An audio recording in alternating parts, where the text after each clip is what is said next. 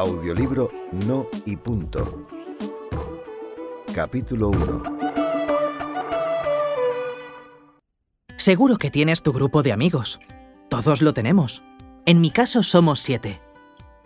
María, Ruth, Carlos, Julia, Javito, mi mejor amigo, y mi hermana Raquel.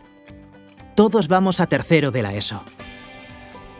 Yo soy Sergio, y mi momento preferido son los viernes por la tarde. Cuando acabamos el colegio nos vamos a dar una vuelta sin prisas por regresar a casa. Si hace bueno, nos vamos con las bicicletas al descampado donde solemos quedar. Y si hace malo o no nos apetece hacer nada, vamos a la caseta de la abuela de Javito y nos ponemos una peli o jugamos a algún juego. Los viernes es el día mágico.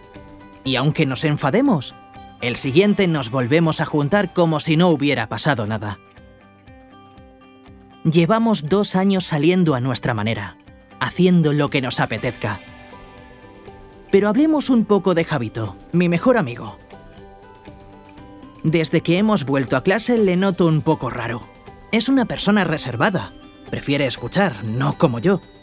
Pero no es eso. Yo creo que le gusta Julia y no se atreve a decirle nada. Para que te hagas una idea, Julia es la lista del grupo. Saca siempre buenas notas. Y además toca el piano de maravilla. El año pasado nos invitó a su concierto de fin de curso y nos encantó. Desde entonces la admiramos más, aunque ella diga que no es para tanto.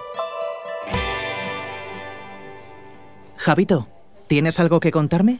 ¿Tiene que ver con Julia? ¿Cómo? para nada, Sergio. Julia ya no me gusta. Pero sí que quiero contarte algo. Este verano he fumado un poco. Eso me pasaba, que me fastidiaba no contártelo. Pero ya lo he soltado. No se lo digas a nadie, ¿eh?